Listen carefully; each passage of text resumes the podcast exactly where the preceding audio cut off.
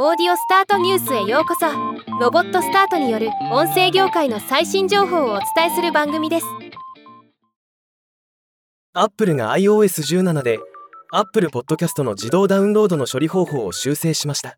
今日はこのニュースを紹介します。一時停止されたダウンロードが再開される場合デバイスのストレージが不足している場合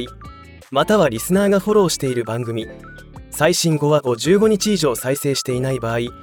デバイスのストレージを保護するために自動ダウンロードが一時停止されるようになりました。この変更は番組ページの右上にあるフォローアイコンの一時停止インジケータでリスナーに通知されます。リスナーがその番組の再生を再開するかその番組のダウンロード設定を変更すると Apple Podcast はエピソードのダウンロードを自動的に再開します。iOS17 以前ではリスナーが自動ダウンロードの一時停止を解除するとシステムは未再生のエピソードを全て自動的にダウンロードしていました。一方 iOS17 では以前のエピソードをダウンロードせず新しいエピソードのみの自動ダウンロードを再開するようになっています。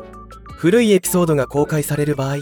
時折ポッドキャスターは自分の番組に古いエピソードを公開することがあります。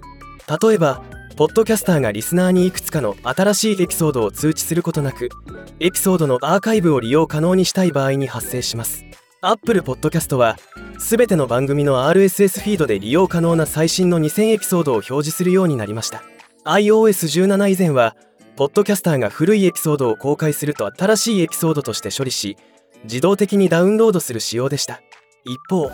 iOS17 では7日以上前のエピソードは新しいエピソードとみなさず自動的にダウンロードされません。今回2点の修正によりダウンロード数が減る形になり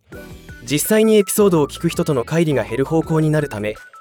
今までよりもダウンロード数が信頼できるデータになると考えられます。ではまた。